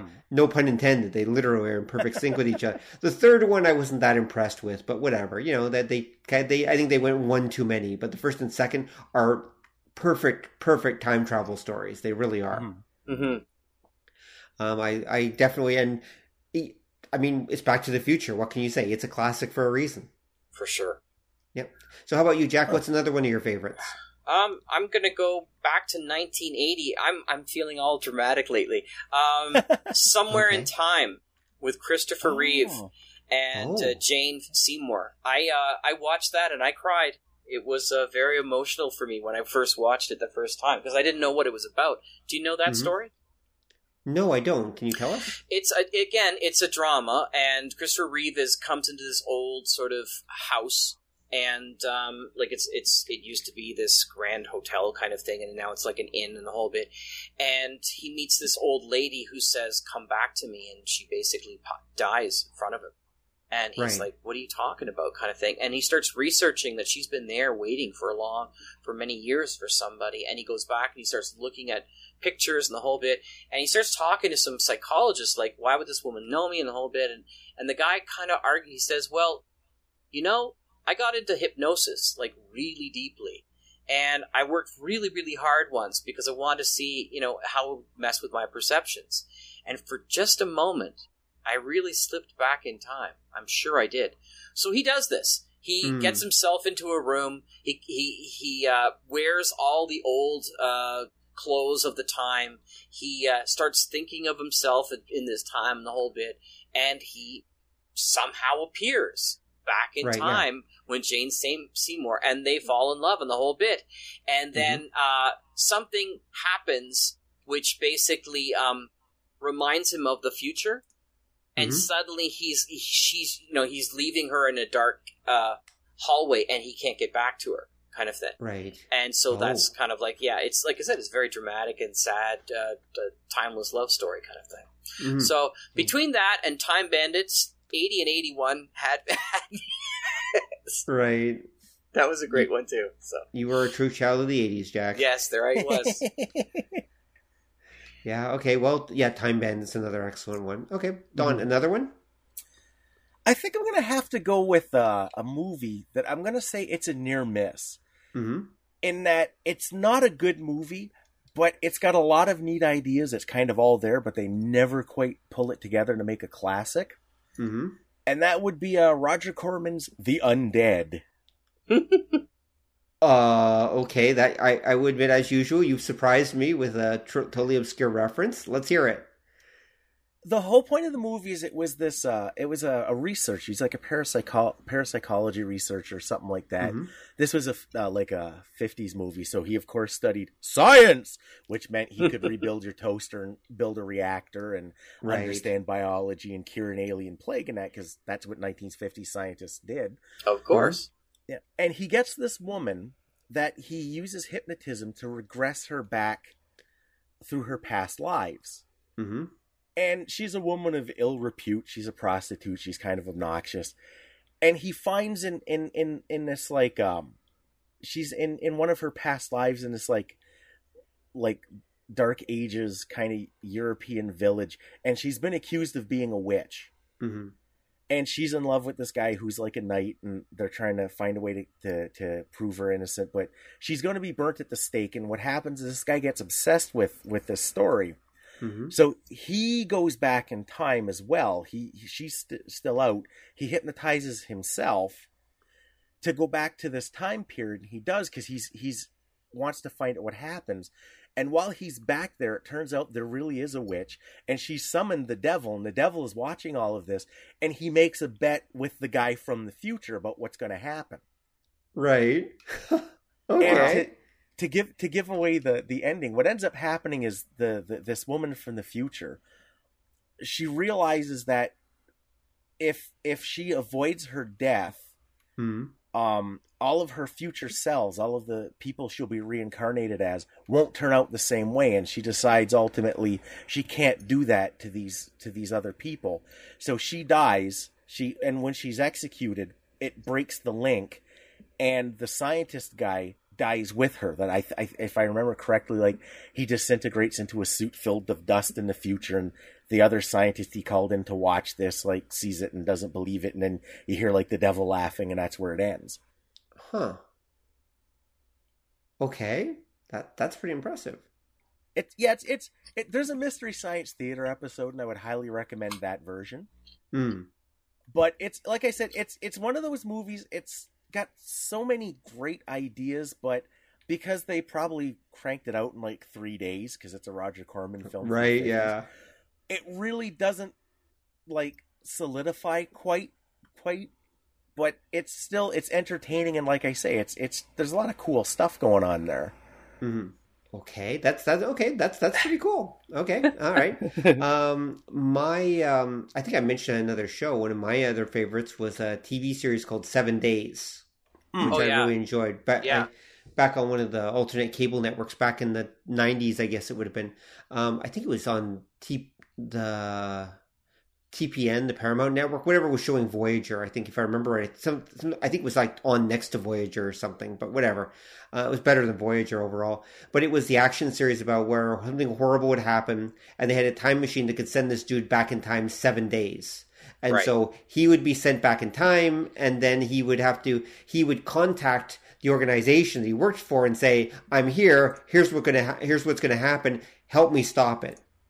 And so, and there was like three or four seasons of this, and every ep- and that every episode that was the formula. He just it basically it was just about him going back in time, and it was an action series about him trying to prevent something that something horrible that's going to happen. It was again just an action series now, but it was fun, and then they they did a lot of little interesting twists with it. Um, and they even explain eventually where the how they have time travel technology, but I won't. I'll spoil it anyway. The answer is the Roswell machine. Um, it's actually for it's actually because Roswell was of course a big thing back in the nineties at that point. Of course. They, it- they actually they were using the part of the technology they got from the Roswell UFO crash because they discovered they to send him back through through time. But again, they can only do it for seven days. Cool. Hmm. Um, I'm sure you can find it online someplace anyway. Um, how about you, Jack? Another uh, favorite for time travel stories? Well, I'll, I'll give you a favorite and a terrible one. So there you go. Um, uh, Journeyman. I should have been on my list of shows that we should have more seasons of. I really like Journeyman. I don't know if that was Kev, starred Kevin McKidd as a San Francisco reporter who involuntarily travels through time. So um, it's it was it was very cool because they called it like it was actually called the Journeyman. They actually made a, a uh, sorry, I was going to say it's related to the adventure game, but it's not a- related to the adventure game called the Journeyman Project. But it was a very cool show, Mm-hmm. and it didn't last very long. Suffered from low ratings. It would have been one of those things that if they had more time, it was Right. 2007, I think I said. Um, so I enjoyed that. Um, a terrible one that I enjoyed as a kid, but it also uh, ripped my soul apart a bit, was um, based on a book that we didn't mention, uh, classic about time travel. Uh, Mhm. Mhm. Connecticut Yankee in King Arthur's Court by Mark Twain. Yes. Oh. So I don't know if you remember this, but in '79 they made. Actually, uh, Jack, we mentioned it before you showed up. Oh, there you go. Okay, fair enough. That's good. Unidentified flying oddball. Did you mention that? No, we didn't. That- No. Do you remember that one, Don? yes, I do. It's Because a 1979 uh, show from Walt Disney. Yeah, yeah, it, and it's basically the Connecticut Yankee, that's right. But it's a except he's an NASA astronaut. Na- uh, NASA uh, astronaut. Did he have an android in that? Oh God, I can't remember. Because I think I saw that thing in the theater as a kid. My parents used to take me to see all the Disney movies back in like the 70s and such. And so I'm pretty sure I, I actually saw that as a kid, but I don't really remember much of it. I only saw it on television. I remember like being really crestfallen because he just sort of scienced out how to pull Excalibur out of the stone, and I went, "No way!" you know. So he's like, I always thought that it was a magnetic thing, and if I just moved it like this, I'd pull it out. Like, stop it! Just stop it right now. Hmm. Sorry. That's okay. Even as a kid, that bothered me. But I think you're right. Okay. Didn't he have some sort of android thing that he brought along with him? Yeah, I, I thought that because it was supposed to be that they were testing the android. I oh, it was Hermes. Yeah, That's the name of the android, Hermes. Yeah. Yeah. Because Disney did two sci-fi movies around that time that I remembered as a kid. There was that, and there was the Cat from Outer Space. Oh, I remember jeez. that too. I saw that Hmm. in theaters too. I think Well- I saw that at the drive-in. Well, to be fair, the black hole must have come out around there too. Yeah, it was. It was. It, I think those were like 76, 77. Yeah. And then the black hole was like seventy nine. Well, actually, unidentified flying oddball was seventy nine, apparently. So, Was it? Oh, yeah, okay. I got it up here right now. Dennis Dugan is the national NASA employee Tom Trimble, who unintentionally travels back in time with a lookalike android Hermes. There you go. Mhm. And remember, like the evil person is, of course, Sir Modred and Merlin trying to oust King Arthur from his throne. He's just like, ugh. Anyway, Okay, very cool. Um, Don, and any others that you can remember or that you'd like to talk about? Uh, I can think of uh, two other time travel stuff. One is a uh, a, a story. hmm Is uh, the Shadow Out of Time by H.P. Lovecraft. Oh, okay. There we go. Classic. Yeah. Mhm. because that was with the uh, the great race of Yith, which are those they look kind of like um, a giant cone with four tentacles coming off the top. And the idea is that they have time travel, but what they do is they project their consciousness into bodies in the future. hmm And the story is told from the point of a guy that one of them had traded with, and everybody in our time thought he had gone nuts and had him committed. But his consciousness went back in time to the city of the the, the great race, where he Hmm. found out how it all worked, and he found out what all the different futures were going to be in that. And then when he c- gets put back in his body, everybody, of course, thinks he had like a psychotic break, and this was all this stuff he's talking about, like giant aliens, and that is just part of his delusion. Right. That's kind of like Travelers a bit, isn't it? The show that they have on now, where they have to go back and they like inhabit somebody else's body in the past because they can't send their own body, so they send their consciousness back, and basically they they kill. What happens is you'll see like a little time thing like they have for twenty four, where somebody's about Mm. to die in like five seconds, and at the moment that person dies, they go into that person's body and take it over Right. so they don't kill the Mhm. person's conscious they're already dead and then they be, they take over that person's life and the idea is they had to go back in time because they you know human beings have just destroyed the earth in the future so they have to do all sorts of kinds of things to try to change time to be able to make sure Mhm. earth doesn't get destroyed but you'd think Right. if he did that then they wouldn't have the technology and then they'd be in the loop but i don't know that's i know Now, it's very Traveler, popular in Travelers, is it about the main? Are the main characters travelers, or are they people trying to stop them? They're, they're, they are the travelers themselves They are the travelers themselves. Okay. Yeah, so it's it's really a story about them. It stars the guy who plays Will in Will and Grace. It's a Canadian show as well. Yeah. Oh, okay. I, I didn't know that. I know that there was a series. There was a Twelve Monkeys series also, which I think Yes. was something like that, wasn't it? Yeah. Very similar And- kind of story. Yeah, Series, and that was just that was on. I think it just finished on Sci-Fi. It was actually quite popular. I never got around Mhm. to watching it, but supposedly, I, as I mentioned at very at the beginning, Jack wasn't here for this. I at some point got kind of burnt out on time travel stories a long time ago, so I don't Right. generally watch them. I'm so you aware never of saw them. the original Bruce Willis Twelve Monkeys? I actually never. know. I never did. Oh, it's the Um, best. It's really quite well done because it's it's done. Um, it's it's famously done by um the same guy who did you know the Fisher King and Yes, and all Terry those kind of Terry Gilliam. Thank you. All those Yeah, yeah. weird kind of movies. So Yeah, no, no, I, I would. Um, I mean, there's only a limited handful of time travel uh, mo- uh, sto- stories that I've been fond of. Oh, of course, Quantum Leap would be one of my favorites as well. right. Um, Except for the end. Screw you, NBC. Screw you hard. That's a but it- terrible ending, wasn't it? Yeah, hey, sorry, sorry to spoil it, folks. It's an amazing series, but I don't know what they were thinking. I'm still mad after all these years, and I know a lot of people are Yeah. over, over the way that story ends. I know, I know. I And- showed it to my sons. Both, both uh, Aiden and Colum have gone through, uh, have gone through it with me. And at the end, they're like, "No, there's got to be more than this." I'm, nope, that's the way they ended. That sucks. I said, "Yeah, that's a great way of putting it." yep. It and it, it's I can only imagine that they were doing the typical thing of that period where they thought, well, if we have him actually just get back home and everything officially, Mhm. um, then that, that then a we can't make more episodes later on, and Right. b it will ruin the whole syndication value or something like that. The idea is it's meant to be an infinite loop, basically, right. and that's that was their intent. But it's just, but oh, oh, because Quantum Leap is such a great series, it really is. Yeah. Yeah, it is. Scott Yeah, Bakula did such a great job. now Again, you, uh, you're way, surprising me, Rob, because you do like Legends of Tomorrow, and that's another time travel show. I'm lukewarm on Legends of Oh, Tomorrow. I, because you wa- mentioned I, it a number of times. So that's I I, yeah. I, I watch it off and on. It is. I, I I would admit it's when I watch it, it's kind of a guilty pleasure type thing because Right. it is so crazy, Yeah. but yet it's some kind of it's yeah, it's kind of like um, Doctor Who taken to the next level in a weird sort of way, yeah, it's and Doctor Who a- uh, meets Justice League or something. yeah, just because that's I think that was probably their pitch. Yeah, with the whole thing was basically it's like a time traveling superhero team. It's like, oh, Yeah. okay, well that's an interesting idea. Okay, why not? and now and but they play really, really fast and loose with every with everything in Legends Oh. of Tomorrow. Oh, Boy, for do they ever! absolutely.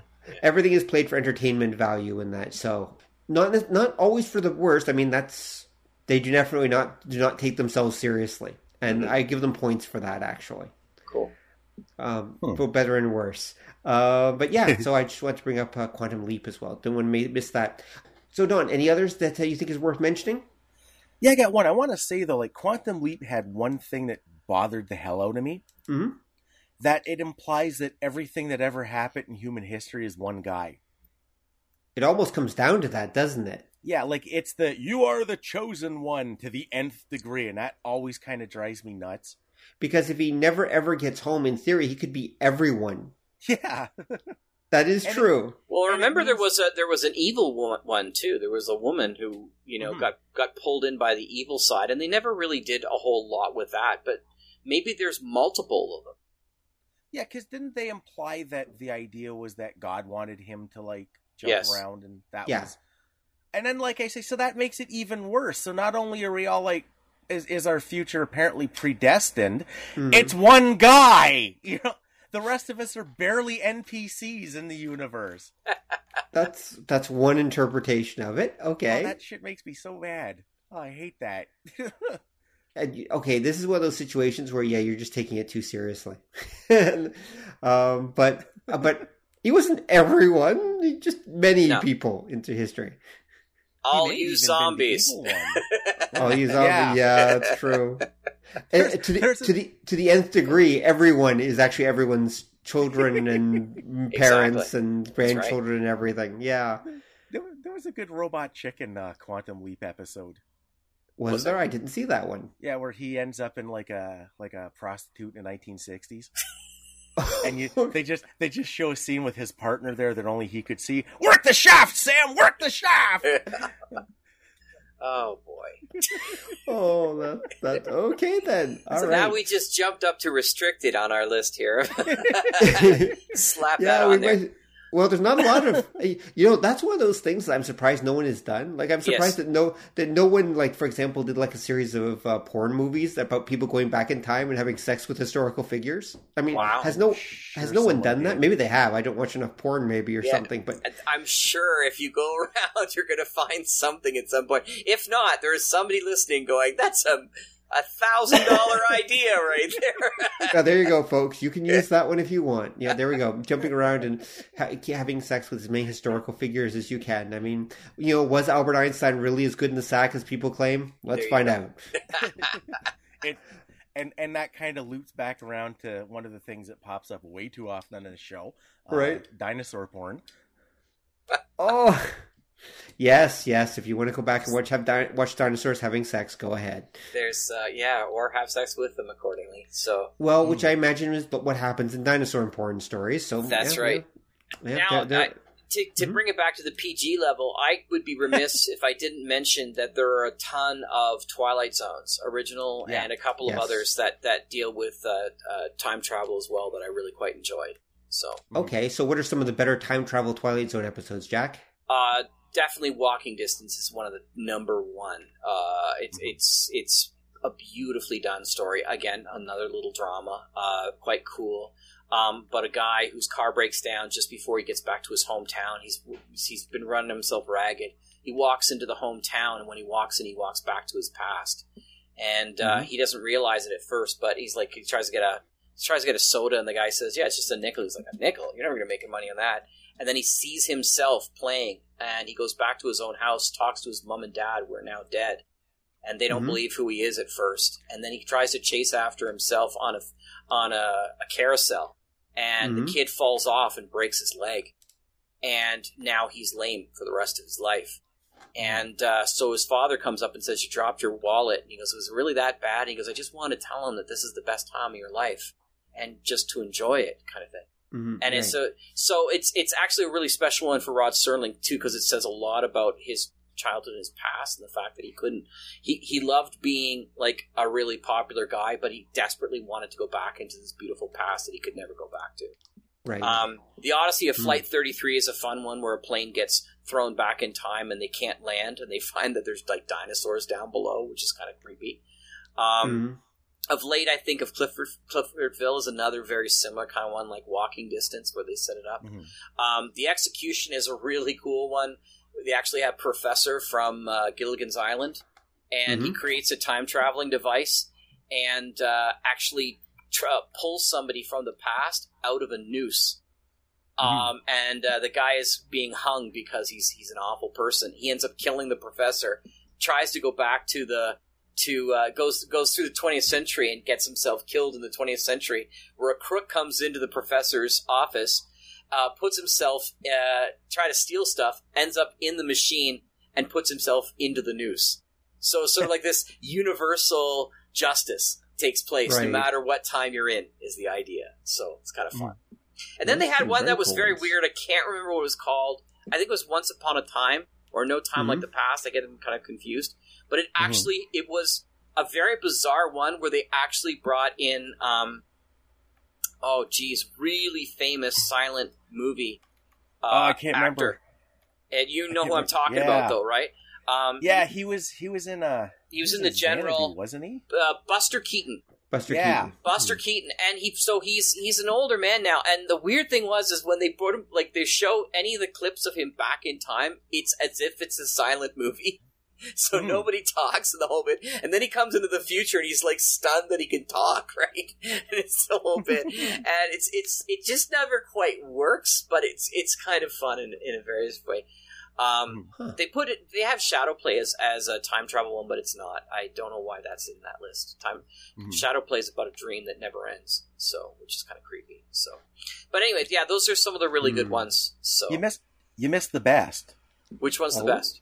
The best time travel episode of the original Twilight Zone was The Incredible World of Horace Ford. Tell me about that one. I, I I've Uh-huh. forgotten that one. It's it's one of the it's it's now there's something I, I want to bring up about the these afterwards, but it's the one where the guy is a toy designer and he's all like fed up and he thinks life sucks and he keeps like he goes back to his old like street where he used to live and all the old kids that were there are still there and it's just like when he was a kid. And he gets obsessed and he goes back and eventually because that was the best time of his life and he goes back and he turns into like the kid version of himself. Right. and and that's where you find out he was kind of a dick when he was a kid and everybody hated him and they beat the shit out of him. Right. and his wife comes looking and she finds him as an adult and he's all like mangled because like the neighborhood kids beat the shit out of him when he was a little kid. And, and and that's written by Oh. Reginald Rose, who was one of the top television writers at the time. So that's Mhm. not a surprise. Sorry, go ahead.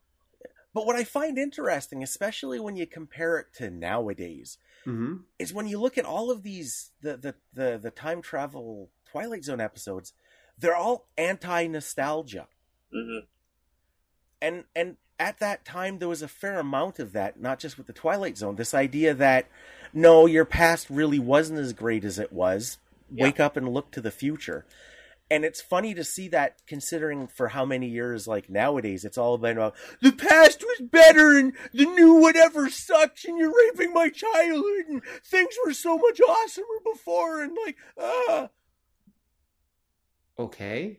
Okay. because you, see- you you see that everywhere. Like I say, you see that especially entertainment.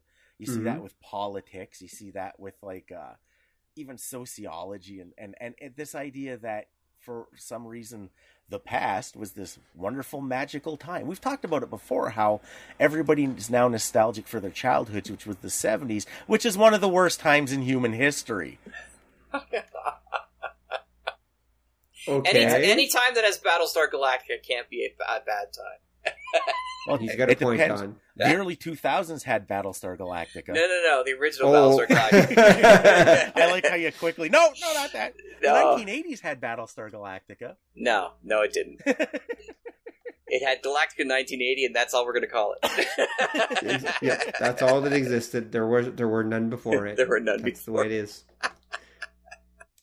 Anyway, okay, so I think we've covered that. Any, anyone else? I mean, let's see. Other, of course, great time travel stories. Um, there's an interesting one. I mean, there's there are of course stories like the Terminator, for example, where someone comes from another time to our time. Mhm. Right. I mean, is that technically a time travel story? Because if the main characters don't travel, but other characters from that time pop up into our time, is that a time travel story? yes. Yeah, I would say yes because they're tr- in in that they're trying to change the future. So the the main Mhm. characters are still actively involved in Right. changing time. So if you're actively involved in time in one way or another, it's a time travel Oh, show. that's a good point. Okay, valid point. They are trying in the Terminator stories. They are trying to change the future That's right. for better or for worse. Okay, so Terminator definitely counts. All right, any Yeah. others that we want to discuss? Well, Terminator, I, I think, is interesting too because the original is a really nifty film. I'm not Yes. real excited about anything after. Mhm. But what makes the original interesting is the movie is over before it begins. That's true. Like they, the humans have won, and Mhm. the whole point was that Skynet sends the Terminator back as its last ditch effort to prevent the future from happening. Yeah, yeah. and and like I say, but it's lost. Sky, the war is over right when the movie begins, and I thought that was kind of a an interesting twist and an interesting idea tying into that. Can you actually change the future by changing the past, or do you just follow the established timeline?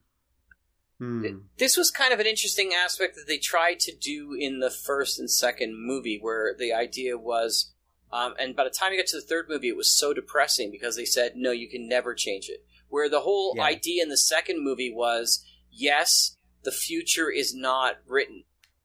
And Mhm. so it was. It left you with a hopeful moment, and I, you might argue that like the main character was Sarah Connors, right? Yes. that Mhm. everything really focused around her for all the movies, even though she's not the main character in all the movies. But uh, any Mm. movie that she's in, and even the television series that she's in, it's it's all it all focuses on the changes of uh, that that she can make in the future.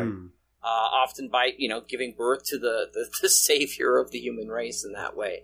Right. So uh, I, that's what I found depressing about uh, watching uh, Terminator as time went by because um, if they Mhm. left it at the end of two, then you still had this feeling like you weren't stuck. right. But ne- but after that, then it's just like, what's the point? What are you really fighting against if it's already written and there's nothing you can do? Yeah, depending which end of two you deal with. Because my my Yeah. pro- say, I I didn't like the second movie at all. Okay. just just Mhm. because again it was that idea the first one told a really interesting self-contained story and then the second was Hmm. but then a little later on we find out skynet had another terminator so we sent another guy back and you're like well at this point why aren't you just fucking littering history with with tons of these like like i said just dear skynet don't send bodybuilders and fashion models like i say an old guy and a german shepherd send them send them back to the 1920s congratulations you win you know Hmm. and and it goes to that that problem with time travels. once you establish that time travel's a thing in your story nothing Mhm. matters anymore because you can always retcon everything whenever you need just to drag the fucking story out for another eight movies two comic book series and a television show Right. Which is what they do. I mean, Mhm. again, milking it. Although I think it's pretty dead. I think they they beat it to death, basically. unless you, unless again you're doing the um, the butterfly effect thing, right? And so whatever changes you make are just going to make things worse, right? There was another movie that I I didn't see on this list. Um, was it called Time Lapse? I don't know that one. Okay. And again, it was one I saw on Netflix that I didn't get, which was really interesting because it was very and it wasn't on the on the Twilight Zone list. Yeah, it is Mhm. called Time Lapse. There you go, 2014. Um, and it's so I, I swear it was from a Twilight Zone uh, show. Twilight Zone movie was called The Most Unusual Camera, where actually they Mhm. took a picture, and every time they took a picture, like five minutes later, whatever the picture showed would come true. Oh, Mhm. okay. So uh, it, it's it. The people who get it in the first part are these sort of bumbling crooks who find it in a curio shop and they rob the curio mm-hmm. shop and they go, "Well, we better give it. Let's give it to science. What do we ever do? We we need to we need to do something for humankind." And then they notice on the TV, they notice on TV that there's going to be like the racehorses tomorrow, and they're like. We could make a lot of money with this. And the guy says, "What about humankind?" He goes, "What do they ever do for us?" Right? and, and so then they, they make money, but they uh, find out there's only so many pictures available. Um, Right. And so then there's like we, we they, they get in real trouble because they have like three left, and there's like, well, what do we do with it? And I don't want to spoil you, but because it's a, it's kind of a funny show. So time lapse, the movie was um, similar kind of situation where you have uh, 3 people living together. One of them is um, they're in kind of like sort of like a, a bunch of homes, sort of like sort of like a motel setup, right? With with a whole Mhm. bunch of people living in this massive sort of spra- sprawling motel, and the one guy who's been working as the maintenance guy for this place, and they find out that this right across from them uh, is this scientist who dies, and he has this huge projector like camera, which is like literally as tall as the ceiling goes out. It's like it's like eight tons. Like it is a massive Mhm. projector, and it's faced through the, his window to, t- onto their window. And every Right. day at the same time, it takes a picture and shows them exactly what's going to happen 24 hours in the future through their window. Okay. And so stuff goes really messed up. Like they, they at one point they find out they have like money and like where's that coming from? Why am I hanging out with money? And so once they know that there's going to something happen in the future, they decide that Mhm. they're going to hang out there to send messages back to each other into the past, right? To change things too. So it's it's it's pretty cool thing. It was on on Netflix. Check it out. Hmm. Hmm. Okay. Yeah, sounds good. Time lapse. Time lapse. Okay. Uh, definitely, we'll put a uh, link to the IMDb listing for it in the show notes. Poor poor Rob. We make him work so hard. Well, I only do half the work. Don is the one who actually hyperlinks them all. I just have to write them down. Oh, Hmm. okay, that's good. Poor Don. he, he does all this work. He's the one who actually has to go find I'll find hyperlinks for everything. So, well, I do a little bit of it sometimes, but that, that's you know that's Don's contribution, and I greatly appreciate it. There you he makes things a little faster. Um, so, on that note, I, I think it's time to bring this episode to a close. Um, thank you, thank you very much. Uh, try the veal. So, um, Don, do you have any final thoughts about time travel before we stop today? Uh, I think we discovered something interesting here. That we can't talk coherently about time travel? No, that if you mention uh, Star Trek three times, Jack Ward shows up. Oh, well, yes, that is true. It does. It, he's. It's like Beetlejuice. That's right. Anything else interesting that we found, Don? Uh, I think again, it's it's it's that idea that, and we've got a big wide variety of examples of time travel. Hmm. It's like we were saying at the beginning. This is one of those things that people feel there's established, proper. This is how it works, kind of notation to, but there actually isn't. And again, time travel is one of those things Hmm. you can use it for a lot of stuff. Um, it can be good or bad depending on how you're using it. It can be completely misused. It can lead to all Mhm. kinds of weird sort of things. And it's another thing that I think, at least for now, bridges that gap between science fiction and fantasy. Yeah. No, no, I agree with you. We perceive it as science fiction, but for the most part, I'd say it's still just fantasy. Yeah, Yeah. that was one thing that always drove me crazy with a friend of mine because he used to hate time travel movies because that's not how time travel works. And I went, "What do you mean that's not how it's, we do? Hmm. It doesn't happen. What are you Yeah. talking about?" But he was so adamant that he knew exactly how time travel worked, and he hated that movies always ruined it. I'm like, "What are you talking about? It is fantasy at this point, at least, as far as we know." Hmm. Yeah, exactly. Um, although, as I was mentioning to Don earlier, there is an article on uh, BBC News, uh, BBC.com. We can build a real time machine. Traveling in time might sound like a flight of fantasy, but some physicists think it might be really possible. BBC Horizon looked at some of the most promising ideas for a sta- for turning the staple of science fiction into rea- into reality. And there's this guy named Ron Mallett. This will probably be on Mysterious Universe this week or something like that. But apparently, he uh, thinks he uh, he thinks he might have figured out a way to actually build a uh, time machine. He's actually like a fi- professor of physics. So, pers- him from the future will come back and kill him. You know that. Yeah. basically, he wants. To, I think he. I think according to this, he wants to use a wormhole. He basically thinks that wormholes Gotcha. might possibly go through time, and so he thinks that you could possibly do that. But of course, the problem is, as soon as you start doing that, we'd never know because, of course, he would probably change time, or it just doesn't work and he gets squished during the process. There's also that. And and in real life, we don't know what a wormhole is, or even if they are. Well, they're theoretical, but as Mhm. we mentioned earlier, they're supposed to exist. We're pretty sure that they exist, but we're not 100% sure how to control them or use them. Hmm. So, that, so that is a bit of an issue. Um, but yeah, so, so, so time travel. Um, I guess, you know, I, I said earlier that I don't like time travel stories. I guess I don't like bad ones. I mean, I like good ones like anyone else, but it's, they're so easy to go, to do poorly. And I also think that time travel very often just ends up being a gimmick that is self defeating at the end. A lot of times Yeah. it's like, well, why didn't they just do this instead? Then they could have just solved the problem right away. Oh, Triangle. The movie Triangle. That's Mm-hmm. what that reminds me of too. You'll have to check that one out. For the same kind of thing where it's very frustrating, but it's well done to a certain degree. But it is one of those cyclical things which drives you crazy, right? So hmm Exactly.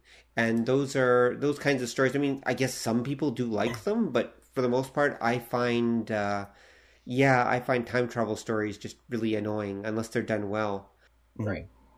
I mean, even we talked about Edge of Tomorrow. All you need is kill earlier. Tom Cruise and Emily Blunt, where he's doing living the same day over and over and over again. The Groundhog Effect, basically. Right. Which mm-hmm. once you realize that, I thought about it earlier. It's like it kind of takes some of the edge off the whole thing because you know, especially in that movie where he can't really die. He's just he really we're just watching someone try endlessly until they finally do succeed. It's Right. not fun getting killed though. It's definitely not fun getting killed over and over again. That That's right. absolutely is true. You can see that in the movie's like, no, no, no, boom, and they just keep that- that- shooting that's him. true. He, dying, dying horribly again and again and again does Yes. kind of suck. Okay, that that's I and I think that that's probably an excellent note to end our time travel episode on. oh, I'm sorry, Jack. I didn't give you the chance. Is there anything you wanted to say before we went? Well, I just want to say that you just gave me a really good idea where a time traveler like like Tom Cruise from Edge of Tomorrow ends up in the psychiatrist's office to try to explain all of his psychological scars. it takes him six months to just go through like the first thousand years of days that he had to do. Right. you could have fun with it. Thank you so much again for including me. This is always fun, guys. No, no. Um, we're glad that you were able to drop by. Um, We'll Mhm. definitely have to summon you again at some point in the future to uh, to talk about another awesome subject. And uh, hopefully, you listeners will also uh, summon us through the podcatcher of your choice and listen to us again in uh, two weeks. Until then, good night. God bless. Good luck, and may all your futures be good ones. Again and again. Good night, folks. Bye. Thanks for listening to the show. If you'd like to hear more or join the conversation, come visit us at obeythedna.com. You can also find us on iTunes or whatever fine podcast site forgot to lock their back door. So until next time, remember that to master the nerdly arts takes time, practice, and enough Coca Cola to drop a rhino. See ya!